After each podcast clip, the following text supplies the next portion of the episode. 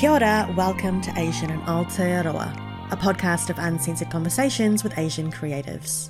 I'm Jenna, and in this episode, I catch up with Jack Woon. Jack is a Kiwi Malaysian Chinese filmmaker with over 15 years of experience crafting stories across diverse cultures and genres. In this episode, we dive into the season's themes of leadership, creativity, collaboration, and self love. And Jack shares some really great bits about perfectionist tendencies that you may or may not relate to. And this episode also marks the season's halfway point. Depending on when you listen to this, have a fabulous Christmas and New Year. The podcast will be back in mid Jan ish. Some exciting news is around the corner too, so stay tuned, sign up to the newsletter, and follow the Instagram to hear the latest. Here is my conversation with Jack. Welcome, Jack. Thank you. Pleasure to be here. Thank you. I feel so out of place. I don't know why What? anyone would want to hear about what I'm doing, but here we oh, are. Oh, no, we do. We want to know. Would you mind doing a little self intro? Yeah, my name is Jack Woon. I was born in Malaysia. I came to New Zealand when I was five. So I pretty much mostly Kiwi. All my education's here. I'm a filmmaker and uh, I've been doing that since I was 13, really. Just making movies and telling stories through the visual medium. Whereabouts in Malaysia were you born?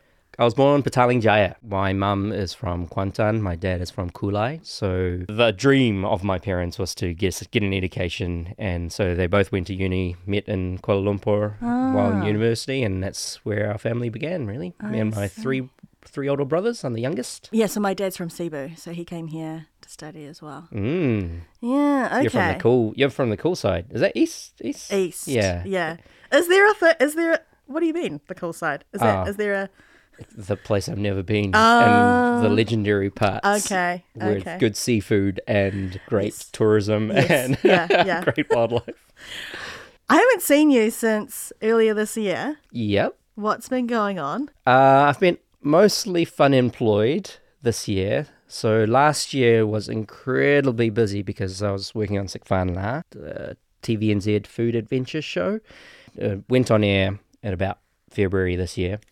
And since then, I've just been um, having a little downtime, mostly self imposed downtime actually, to work on um, my writing side. So I've been coming up with a couple of TV series ideas, and I have been slightly working on a feature film script, which is connected to a short film that I'm about to shoot. So it's been a lot of writing, a lot of being at home and in the office, just looking at screens and maybe doing one or two hours of what feels like productive work. Oh but, yeah.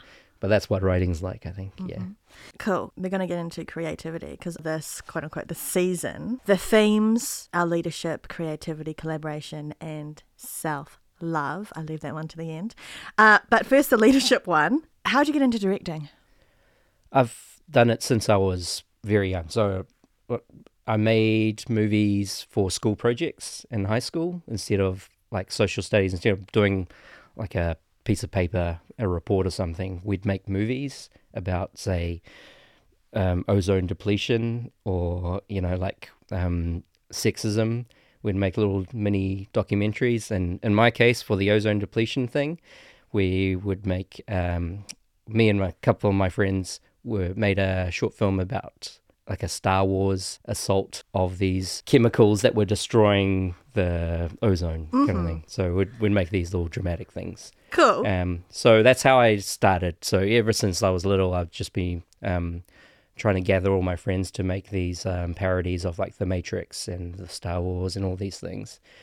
Cool. Um, yeah, we didn't have didn't have a role for it. I would I've never identified as a director. I just did Really? stuff. Yeah, I just held the camera and I cut, I edited it, but like I didn't I didn't have an idea of director. I just like I just I told people what to do. Really, I didn't so- know that was what the role was called. I just Ah, like okay. So, um, oh, that's what I do. I'm yeah, directing, but you didn't know that. Ah, okay. yeah. I'd, uh, I guess the idea was like you make a movie, then you have to write it, and you have to you have to shoot it, you have to hold the camera, and you have to edit it as well, and that's what all people who make movies do.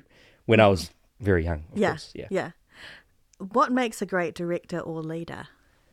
I've come to understand a great director or a leader is one that enables everyone else to do their job the best possible way, or the best they can. So mm. you got to create an environment where where you're not dictating the work really. You're you're giving a direction to go, but the actual work is being done by the whole team Yeah. to the best of their ability. So but you don't want to get in the way of Yeah. everyone doing an awesome job. How comfortable are you with being called a leader? Incredibly uncomfortable yeah. I've, and i keep denying that i'm a director because i haven't been one for a very long time. I feel like i haven't been one for a very long time.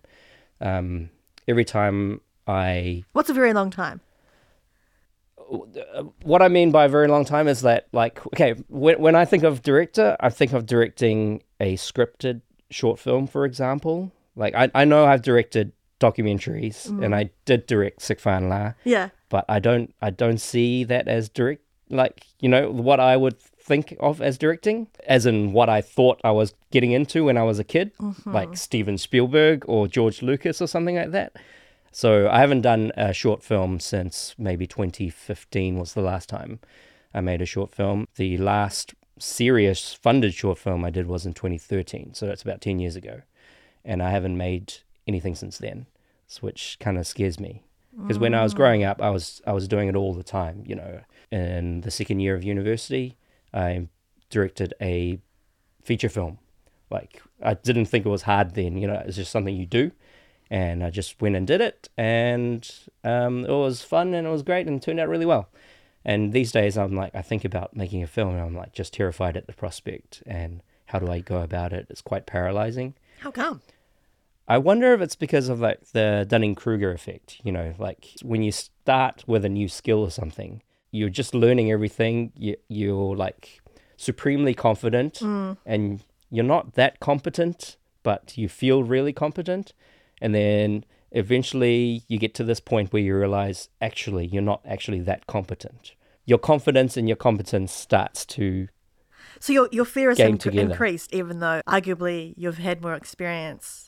Yeah. So the experience has oh. told me what I don't know, basically. Right. So when you're starting off, you're like, oh, I can do that. I can I can make Star Wars. Oh, I can. Oh, Matrix is easy. You know, mm, it's just mm. some special effects and some kung fu, and we can, I could choreograph a fight. You know, and then eventually you realize actually to do it at a certain quality and to do it on the world stage and to actually make something great takes a lot of time, a lot of boring moments, a lot of um, painful moments, and you realize there's that gap between between how good you are and where you need to be. You've delivered over 25 hours of TV doco content. What makes a good documentary? That's a very broad question. Far out.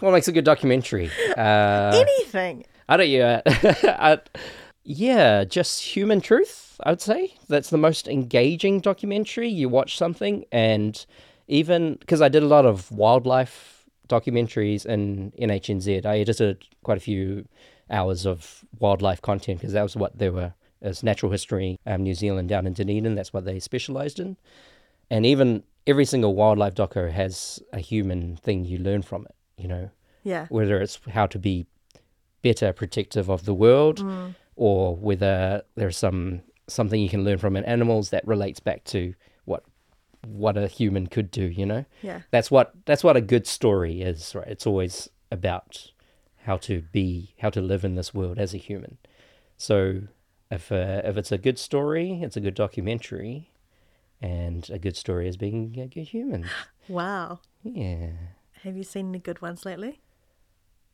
Uh, quite. Uh, the the one that opened Doc Edge. What was it called? What was it about? The prisoners who were returning from Guantanamo Ah. Bay to. I think it was. Fuck, I'm so sorry. This is My- uncensored. You can't swear. My memory is just so rubbish, but I, I found that really.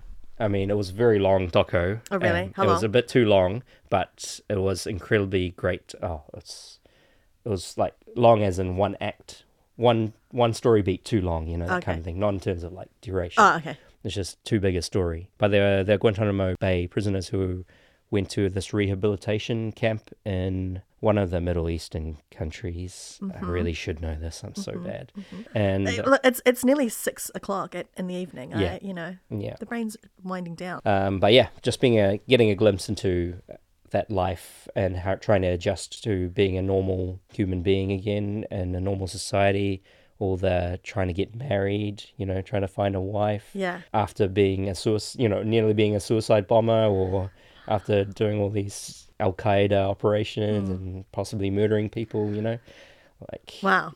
it's, Okay. just, it's really really fascinating doc When asked about what you might like to talk about on this episode, you mentioned overcoming perfectionism. ah yes i did say that didn't You I? did, remember?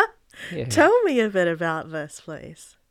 Yeah, um last year I just had this epiphany that there was I mean there was so much drama going on and personal conflicts in the film industry and clashes between different personalities and it's and it's constant like it, it happens all the time in the creative industries and I sort of just felt like I mean everyone really wants to do a good a good job and well, let's take it back a little bit. You know, like let's go back to say growing up as a Chinese kid in New Zealand as a child of Asian parents. Yeah. Many can relate.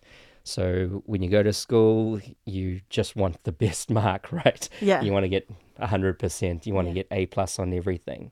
And I don't know how that was ingrained in me. I don't. I don't remember my parents ever pushing me, possibly as my brothers, right? Because they were all A plus students, and um, one of them was the top in New Zealand Oh, for bursary and top in the whole faculty for engineering. And, okay. Um, they're all top students, and I was not. But- okay. So there was this this idea of that.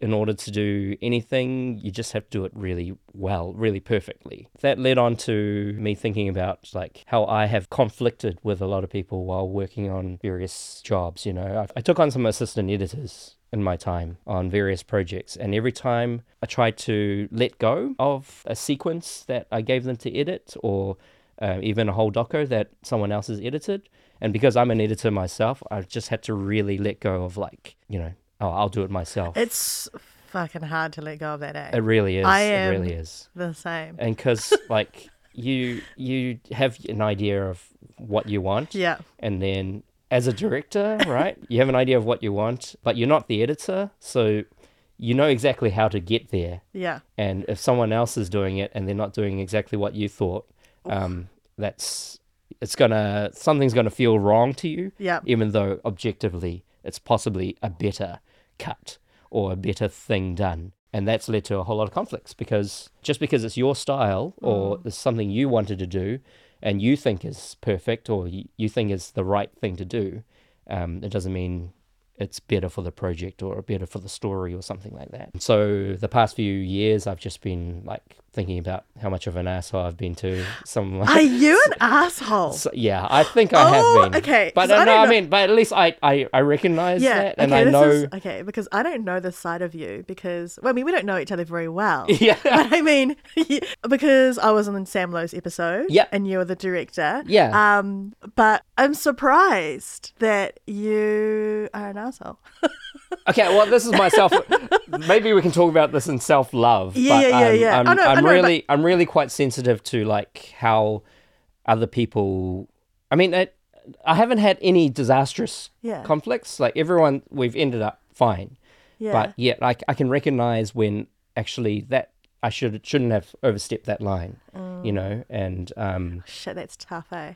But it's great. I mean, like I'm I'm happy that I can often recognize that now. when so, when I was younger, I was much more of an asshole. Like Really? right now, Like, uh, yeah. give me an example. Like, say when you were younger, if you were kind of overstepping, that's the word that you use. Yeah. Like, what what was that? It it would be stuff like, um, say, okay, I've I've hired two editors Yeah. to work with me on this project, and then I'd be frustrated when at the end of three days they haven't completed a sequence or something. I'd be like, hey guys, can we just, can you guys just, you know, Oh, yeah. we should be at this point. and I would I would say like I would have done it by now, you know, Yeah. that kind of thing. That kind of leadership, we call that pace setting when you're like, do Great. as I do, let's go. Yeah, Exactly, we're like, yeah. Let's go get over the wall, let's Yes, move. yes. Okay. And so that's completely uh, unhelpful, right? Like everyone has their own ways of working, and I was only thinking of my own way of working or um, my own expectations, and and I never set any expectations. Like I, I would just be like, oh, okay, well, we got a few this these two weeks to do it. You Yeah. guys just as long as you do it, I'm happy. That I- kind of thing. I think that is that's leadership, you know, like trying to you've got to move something along, but of course you're collaborating. And so people work at different speeds, different perspectives, and it's like how am I going to hold space? It's it's tough. Yeah. Yeah, but at, at the core, it's about perfection because I want it to be so good Mm. Yeah. and so. But at the end of the day, some of these projects I've worked on, like, who cares? Yeah, yeah, the fuck totally, cares? totally. At the end- Sometimes it's like at the end of the day, no one's going to give a shit in Yeah, three years. yeah. I so, I so relate. I Yeah. um. So when I was in my last senior leadership role, I did a 360 evaluation. So like surveys, my my boss, my boss's boss, my direct reports, clients, blah blah blah. And I remember one of the things it came back because you have to do self evaluation as well, and the things were like perfectionism and driven. I was like, oh no, I'm not those things. I'm not really. And it came back, and I was like, holy shit! Apparently, I'm super high on being a perfectionist. And then I really reflected. I was like, oh shit. I think it's Yeah. A, I think it's a Chinese. yeah, culturally, yeah, there is something there where I'm like, also, um, even doing this podcast, I've done it on my own, um, just doing everything for so long because it's just been easiest. It's, Yeah. I can do like you know. yeah, yeah. Thank God about Listen to yeah, Me we, Now. We're but absolutely you know- similar do you know because we're I both? Malaysian as well. yeah. So it's just I know how I want something done, and it's just easier because I'll just do it. yeah. Hundred percent. Hundred percent. Do you get annoyed by incompetent people? Yeah. Yeah. um, yeah. Yeah. But the yeah, that's what I've started to learn is that incompetent people, or what I consider incompetent people, is like it's, it's you're going to encounter that everywhere, and you're going to have to love it and accept Yeah. it because if you're going to work with anyone else. You got to stop thinking everyone else is incompetent. you Totally. know? so, but here's the thing: I'm quite incompetent in many areas of my life. Yeah, let's, yeah, let's get real. Yeah, yeah. Um, okay. Oh yeah. So I also read an interview where you talked about the burden of representation, and that as POC, anything we put out is going to be representing others who look like us. So I'm um, paraphrasing. Mm-hmm. Like if we do something great, it's about us as individuals. But if we do something bad, then we all lose, and it's like, oh my god, Yeah. Asians are terrible. Yeah. So does this relate to your perfectionism? I don't know if it relates to my perfectionism, but I think it relates to. Well, I was talking about that project in particular, and it might be it might relate to why I I cringe when I have to do anything Asian related because I don't want to represent. I don't want to do Asian stuff. You know, like Mm, yes, I know exactly. Yeah. yeah, I, I, I mean Nathan Joe. I talked to him, and he's exactly the same. Like it's, it, he said at the start he didn't want to do Asian stuff, Yeah. and I'm I'm at that stage at that point. Yeah. But then slowly I realized, and so so did he. I think that it's it's very important to represent us in in a very good way, you Yeah. know, because each data point contributes to a, a stronger, you know, Yeah. representation. And if we don't do it, we'll just have like people doing it for Yeah, us. exactly. Yeah. But yeah, that's it was a struggle. I guess I, I felt like, especially with Sik Fan La, I had to do ten times as much effort to everything, and I freaked out ten times more than I would on, say, a documentary about animal babies. You know. Like, really? yeah, because you know, um, yeah. So So you felt that pressure? I felt the pressure, and I felt the pressure to be perfect. Yeah, in, Mm. in that sense, it does relate. Yeah, I felt the the pressure to not make any mistakes and to represent everyone as accurately and truthfully as I could, and not cut corners. And um, but yeah, it's a it's a big task, and I don't think other well, the majority understands that kind of pressure when we have to do something like that. Yeah. I have been asked whether, you know, oh, what about season two of Sik Fan La? And then the the thing that comes to me mind is like, oh man, it's a lot of work that I don't I don't think you really see, you know. Yeah. I can't really just let go and just just be like, oh, it's another season. I'll just do some stuff again. You have to go 110% and throw. I thought it was amazing everything- though. Thank you. Um, it better be because yeah, you know because I'm in it. um, nah. Uh, no, I thought it was. I thought it was really awesome and well done, and how cool that it, you can now watch it on the plane. Yeah, that's awesome. Did you know? I had no idea that was happening Yeah. until I someone randomly at a party was like, "I saw you on the plane." I'm like, "What are you talking about?" Yeah. That's so cool. And the lovely thing about the plane uh, Air New Zealand is they, they put it on the front page when it was released, and I and I was really happy with that because when Sick La released on on national TV on TVNZ, Yeah. you couldn't find it Mm. on TVNZ Plus. But on Air New Zealand, they were just loud and proud, and so many people saw it for the first time. Yeah. On Air New Zealand. Yeah. That is Like- awesome. Yeah, I'm really, really happy. Yeah. They're such good support. What has been the cost of being such a perfectionist? Uh, I think relationships, right? Like collaborative relationships. Yeah, I feel I feel really bad for some of the people that I've worked with in the past because I've been a perfectionist and wanted to do it exactly my way, whereas I should just really let go and just accept and not fight so hard for things that don't matter. You know, um, the world doesn't work in perfect ways. You ha- always have limited time. You always have limited budgets, and it's just not worth having a angry fight or just you know storming off. Um, I think I had a even in the filming of Sik Fan La, there was just moments. There was like a five minute moment where I had a fight, and I just had to walk off just for a moment. Uh, of course, in the end, it was fine. But yeah, looking back on that moment, I'm like, that wasn't worth any of that. You know, like it's going to turn out well either way. And I wanted to fight for something just so, yeah, just that last 1% is really not worth 50% of the energy. How you feel about those situations now? How did you get to that realization that it like potentially wasn't worth it? Like in the moment, are you feeling like, oh no, I shouldn't be doing this? Or do you cool down and then you realize, Absolutely, you have to cool down first. Yeah, yeah I'm just, I'm quite impulsive in that way. okay, um, yeah, and, and it's just been a lot of. I mean, I, I spend a lot of time just looking back, and because I'm quite an introvert, and Mm-hmm. I look back on every interaction, every social interaction, and I and I just Oh analyze God. everything, and it's Okay. quite exhausting. yeah, Um, yeah, that's yeah. why I can't do many social things. But um, yeah, over over time, and Mm. you get to my age, I'm not young. So then you, you start Hey, recognizing. I think we're the, we're the same Yeah, age. yeah. what are you fucking saying? What do you mean? well, this is for your audience out there as well. You know, I understand. I do. Yeah. you get older and wiser. I think you recognize it. Yeah. So I told Sam Low I was interviewing you, who you directed in Sik Fan La, Mm-hmm. and I asked him if he had any questions for you. Oh, Okay, so here are a couple. Considering your career, particularly in the early years, how has your Asianness impacted the type of job opportunities you were given or fought for?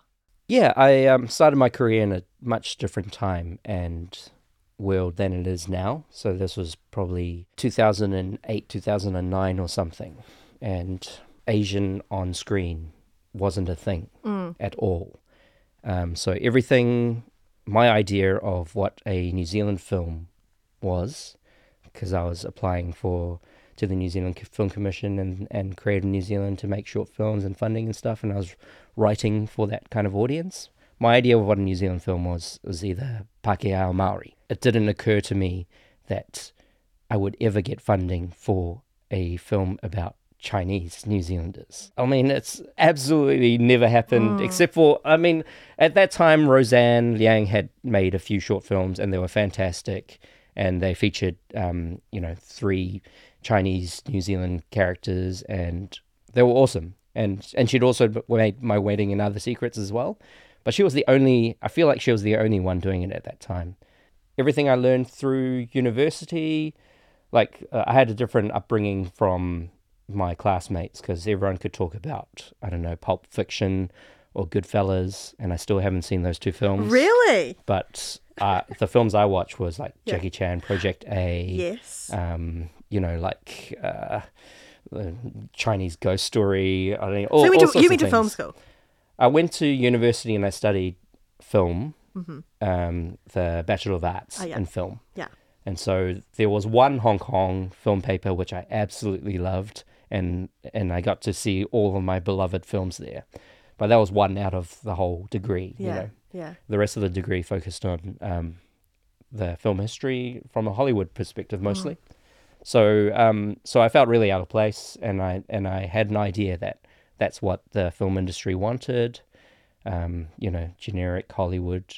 There was no place for Asianness.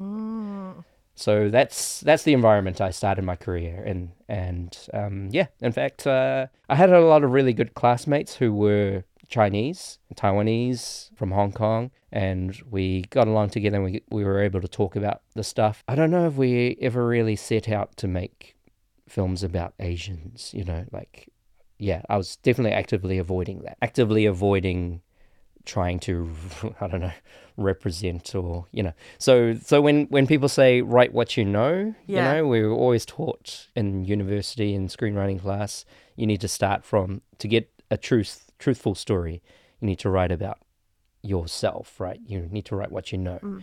but i always hated that part of it because i was like well why would anyone want to hear about my asianness or Oh, you okay. know, I find it I find it really boring to talk about Asianness. I'm sorry about I'm sorry for this do you know podcast. what- yeah, do you know what this podcast is Yeah, about? no. but you know, back then I was like, oh shit, I, I really don't want to talk about like I don't know, my lunch was uh, yeah, yeah. fried That- indomie I- I or am- something, you know. yeah. I, I, uh, yeah. That whole I had sushi for lunch and kids laughed at it is, is a bit played out. Yeah, yeah. And and I will add another thought I had regarding that upbringing as well. Like um, the whole okay. Well, I came to New Zealand in the 1990s. Not many Chinese Yeah. then, or Yeah. not many Asians. Maybe a few Koreans. Yeah. In my area, I grew up on the North Shore. Um, mostly like South African yes. and Pākehā. Yes. Oh, you should have been Half Moon Bay with me. Yeah, maybe. Yeah, oh, yeah, that's right. So yeah, so the the survival instinct of Yeah. a five year old kid, you know, back then in primary school, Yeah. was to fit in, blend in, erase all signs of being Asian. Yeah. Right. So that carried on all the way till even high school. You know, I was like, oh, if I want to be one of the cool peeps, Yeah. I, I'm the Kiwi Asian. You know, Ah, I'm, yeah, the, yeah. I'm the I'm the, the Not one like with the one of Kiwi those. accent. Yeah. Yeah. Not like the new wave Yeah, coming in. yeah, I'm different. So yeah, my the the whole life has all about all been all about erasing Asianness Yeah. and being invisible. So it's kind of weird that it's circled back now, and I'm only just I'm I'm only just learning how to unerase Asianness in the last six years, six seven years since. Let's say the I think it's since Pan Asian Screen Collective came to the fore. Since we started really thinking about representation on screen and cultural safety and all these things, Yeah. um, telling our own stories. So it's only it's only been six or seven years. Yeah. That's it. I'd say the same for me too. Yeah. Oh, my whole 20s, like, not even think about it. Yeah. If budget was no issue, what would your dream creative project be? A action kung fu flick Mm-hmm. feature film, or or a sci-fi Matrix. Uh-huh. I just want to I just want to make some Matrix again. You know, Yeah, that's yeah. my favorite film. God, that was when that came out. Yeah. I remember the promo for that. God, that was cool. I just remember all the like, what is the Matrix? Yeah, yeah, yeah. And, we everyone were was just like, like, oh what is the Matrix? Y- Y2K. Yeah. What, what is this? that was that was sick. Yeah. and Star Wars, and Yeah, like a big yeah. sci-fi thing like that with the I don't know, just the the heart as well. Like not a I, I, would- I don't think I would dream ever dream of doing something like a Marvel film. I would like Well, to do not now. something. It's changed. Things have changed for Marvel. Yeah. It, I don't I don't want to be part of a big machine. I just want to make a little but cool, unique fantasy, do whatever you Mm-hmm. like film. You know, create another create a world that's completely different or. Yeah. Are you right? Would you write this? Probably not. I don't. I don't think I'm a good writer. Mm-hmm. I will. I write out of necessity, but yeah. I mean, I would love for someone else to To write. Okay. to write and just be a director. Okay, you heard it here first. Okay. Um, what kind of tools, rituals, or environments are essential to your creativity? Probably number one is my coffee machine, which I spend too much money on, and I keep tinkering with every year for very silly reasons. So Stimulants. Okay. yeah.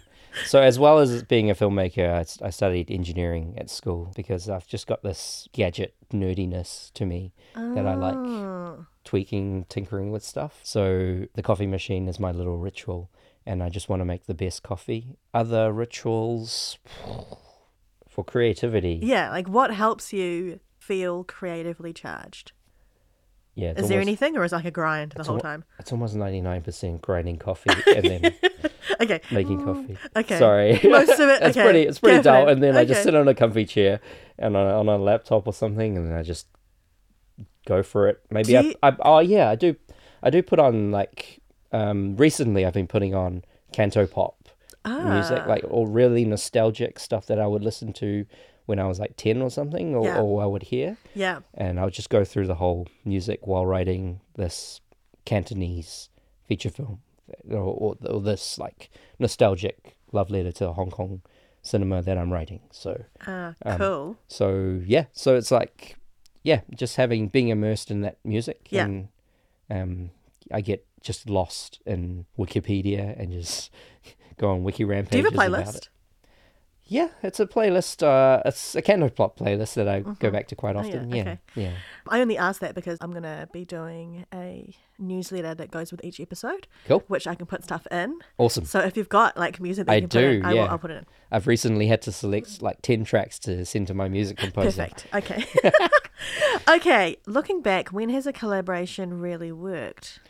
I think every single collaboration I've done with Stallone, um, Vaiaoga-Ioasa and Abba Rose, Dina Vaiaoga-Ioasa, they're like my family, and I've learned so much from them. So I've known Stallone since I was 21, I think. We were we went to uni together. We we didn't didn't weren't really in the same class for most of it, but there was a documentary class we were in together. But he's the most charismatic and the ultimate leader I've ever met. Everything he does, I feel like, is the right way to go about things. He he just can do no wrong. It's really crazy. When I work with him, so I've edited four of his feature films. I've edited a lot of his um, his factual project when he was working as a reporter uh, or a director for for Fresh TV. And every time I work with him, he just gives me a whole lot of space to be creative and to do what I want, and yet always just prods me in the right direction when I need to. And Abba Rose is the sensible one out of our trio. So it's me, me and Stallone. We're we're pretty like we're we're just boys. We're just having a lot of fun. Whereas Abba makes it work, you know, mm-hmm. to the logistics of going to Samoa and filming a feature film in Samoa over I really want to go to. Samoa next year. Oh, it's fascinating. Yeah, I mean, it's just beautiful. Mm. Such a cool location mm. to make a movie in, and one of the reasons why their first feature film just took off. You know, like Three Wise Cousins. Um, it's just a, a view of Samoa that has never been done before. So what before made then. that co- collaboration? Sorry, I just interrupted you. What made that collaboration so good? I like them. Oh shit! They're family. Okay, They're good okay, peeps. okay, like um, but uh, yeah, it's it's they they they always take a people first focus, Mm. and they have this. Um, they they they they're both they're brother and sister, so they're literally family, Family, and yeah. they treat me like family. Yeah. and they involve their family and their, you know, in on shoots and things like that. So, um, they just they just know how to be really good people and then they're not perfectionists you know like it's it's not in it's not in that culture to be perfectionist it's in that culture to be for the community to work for you know the pacific island culture samoan culture i mean they go to church Yeah. they help everyone Yeah. in their family they send money back home Yeah. when there's a funeral or or something you know like it's it's always about it's always bigger than Mm. your tiny little family unit whereas i wasn't I, I wasn't really brought up like that you know um but my, i think my parents still do all that all that stuff but I, I i didn't get it taught into me you know i was quite a spoiled kid probably mm. so yeah The baby, the baby boy. yeah yeah so yeah i'm learning a lot about that side from them and i think that's why it works people Cool. first community first doing things for others What helps build a sense of collaborative safety on set? good systems and and just good leadership. The best sets I've been on has been led by Abba Rose. She starts every shoot day with a check on check in and gathers everyone, make sure everyone's is okay, and yeah, I, th- I think it's just being organized. You know, that's pretty pretty pretty straightforward. You know, having a good system and not just yeah, just making a plan and sticking to it. Basically, it's it's a it's a very big one. There's a lot of things that go into it, but if you're good, if you're good, if you if you set a good environment, and you make it clear and easy to communicate with everyone on the crew, then you're you're good. Do you want to talk about anything that you're working on? Uh, I'm doing this pitching course where we're taking two TV series ideas and learning to pitch it. There's a pitch fest, and we pitch it in front of actual industry people, and um, this is by Screen Canberra. It's called Screen Pod. I'm freaking out because I'm really bad at pitching. Yeah, I would, uh, that makes me want to shit my pants. Yeah. Thinking about that pitching, yeah. like so we've had two practice sessions and I've absolutely crumbled because, uh, you know, like I'm completely starstruck by the, the group I'm in. And they're, some of them are like experienced writers, some of them are actors. They're just so good at the spoken word and Yeah. just engaging you while looking at you. Whereas I'm like, I can't remember what my story is if I'm not reading it, you know? Like, Are I'm you doing just- it as an uh, individual? like you're pitching your own thing? I am as an individual. Other people, there- there are some teams, but yeah, it's uh, it's How quite long do you terrifying for the pitch. Yeah. The pitch is oh, I- I think you got about five minutes. You know, it's Yeah. like it's just really quick. Um, so you want to tell your story in a nutshell, but pitches, I'm guessing they're usually about ten minutes. You stand in front and then you. Are you just talking, on. or do you have like a deck that you're talking to? No, I like think I think I'm just, just talking. Oh yeah. my god, I'd Yeah. fucking die. Yeah, and I, I find it really yeah. It's not it's not the way I learn. You know, I'm so visual Yeah, and me I'm so on the paper. Yeah, yeah, yeah. and even when listening to someone like you know even podcasts Yeah, I i'm like i had i sometimes lose track when i'm listening to a podcast i'm like oh okay rewind, rewind the last five minutes Ah, so yeah i got two quite fun ideas there one's about um, chinese spies in new zealand they're all comedies so huh?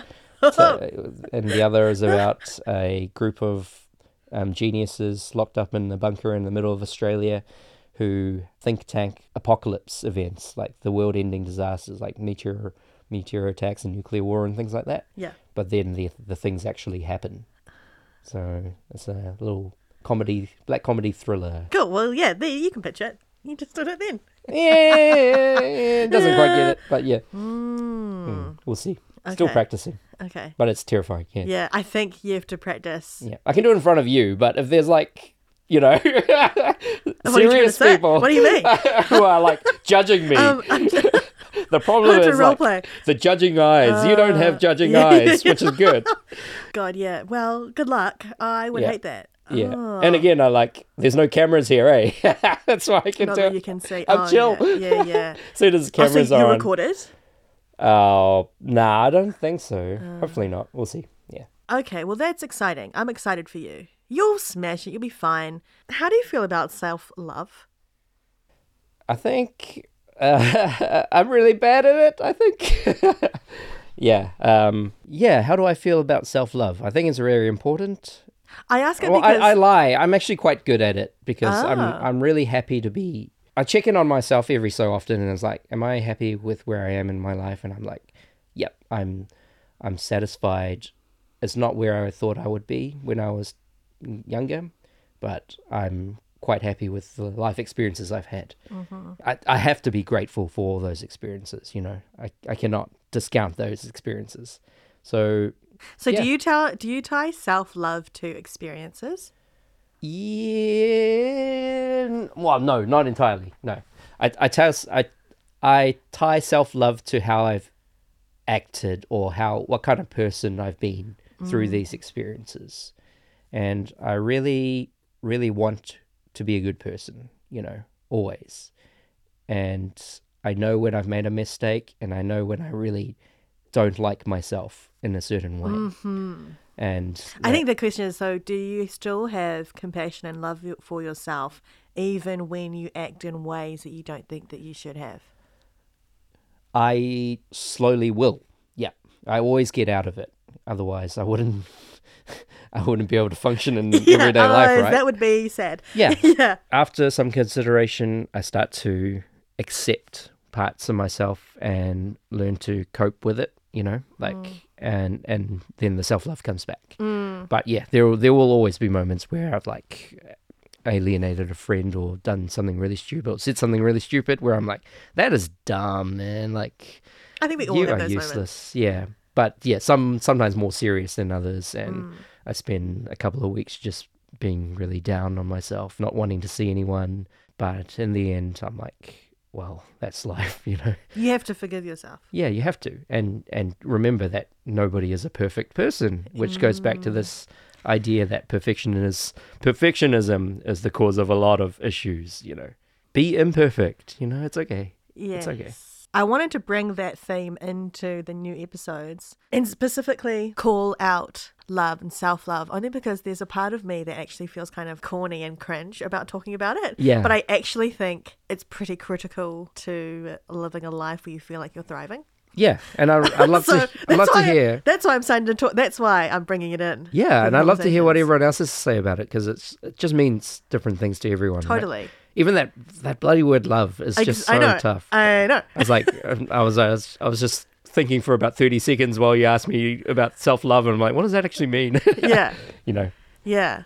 So I think it'll be interesting to to hear what people say Yeah, about that one. yeah, totally. um, because I think a lot of issues, a lot does come back to that. Like, Yeah. a lot of fear we have, a lot of guilt and shame. yes, and that is possibly why I just don't like talking about myself as well.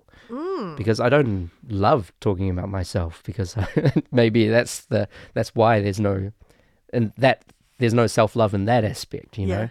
And that's why I like hearing from other people because I can hear about self love from other people and then I can be like, oh, actually, yeah, that that sort of relates to me, and I can learn a bit more how to articulate Yeah. things that I don't like about myself or Yeah. something. Or, Like, how do we access that? Yeah. So I can't I can't access it when thinking about myself right now, you know, like I'm like, oh, just don't think about that.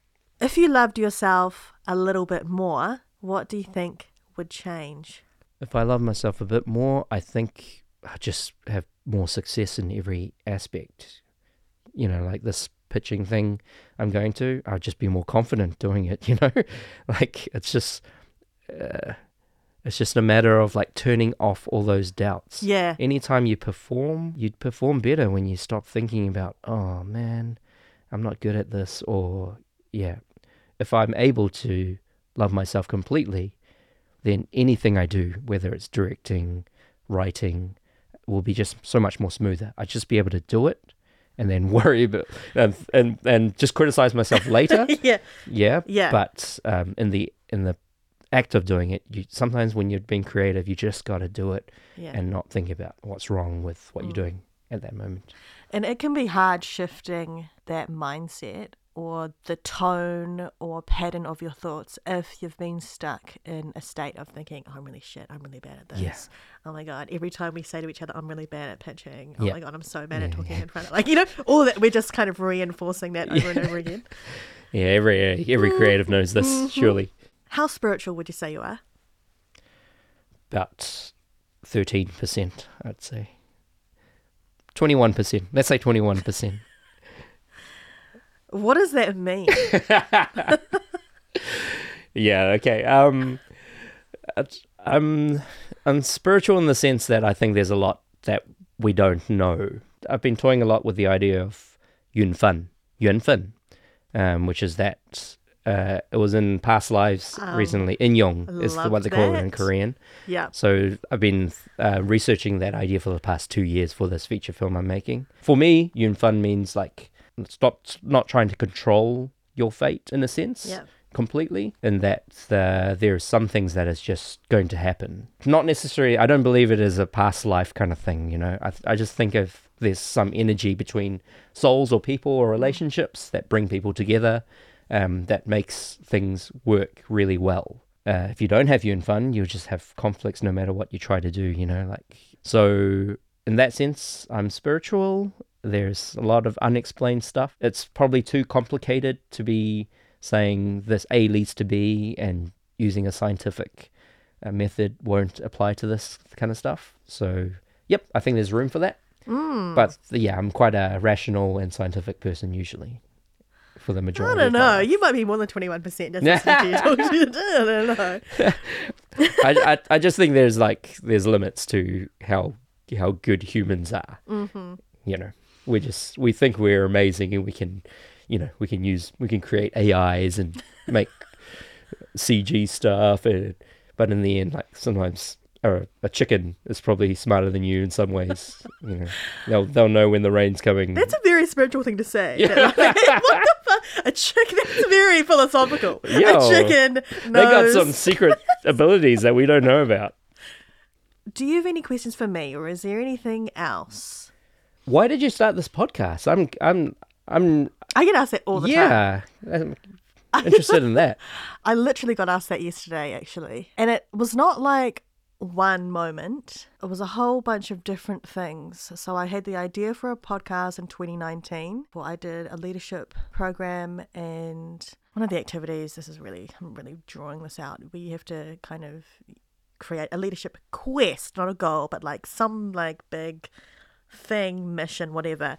And my one was that I wanted to champion the next generation of Asian women creatives. Mm. So that was a very that was the initial first thing where I didn't know, okay, I've got no idea what that looks like or what that could be. It was just an idea because I thought, well, I have to come up with something. I can't just I had to present it to the room. I couldn't just I had, had to do something. Yeah. So that was the thing. And then kind of over time I was thinking about who could I talk to. At the same time I did a coaching certificate, so which is basically how do you ask good questions. Um, so I can coach people, and then I also did a Māori cultural competency course. Yeah, but what what's the why behind doing all these courses and So, to give you some context, 2019, so back when I was working at a, a social media agency, Yeah. severely burnt out, hate, hated my life. I, Ah. I had no Asian friends. I had basically no life. I was going to the gym at 5 a.m. No Asian friends. I, yeah. Wait, okay. how does that work? I know, I know. It was like I was all about work. I was, I was like just so not. I was not a fun person. I was just climbing the ladder, miserable, not having a good time. And so that's when um, I started working with my auntie, who runs a contemporary leadership development practice. Um, and that's kind of when I started doing all this leadership stuff. And then this was like a side project. right. So so why did you have no Asian friends? Um, Yeah, I was asked this as well. It wasn't like an intentional thing. Yeah. I just didn't. But I also didn't have any like creative friends. Like it was very Right. um normie. Like it was I, I don't know what else to say it. I was like corporate corporate Jenna. Yeah. And now you've broken out? Hopefully? And now- and so I made a bunch more friends since since then. I know I was asked that as well. Why didn't you have any Asian friends? But um, I just didn't. Yeah, and I wonder whether it was also because between the ages of twenty five and thirty. I was in this relationship and I was like all in on the relationship. I was one of Ah, those, Yes. you know, Yep. friendships fall away. Yeah, yeah. And then that was a disaster. Uh, And so then it was after that trying to figure out, oh God, what do I like again? What am I into? Yeah. Who am I? Yeah, it was it was basically Yeah. that. Yeah. Yeah. Hmm. Do you learn a lot through Asking. talking? Yeah. I mean, Yeah. what do you get out of doing this? It's fun. I can't believe that I actually do this. Really? Yeah, because I, go on. This I- is because I, I all I've known of you is this, that's, right? Which is so funny because it's no, really not. Yeah. I didn't think, oh, one day I'm going to have a podcast. It was really not like that. right. It's just sort of one thing has happened after another, and I've met all these people. A lot of it word of mouth. Yeah.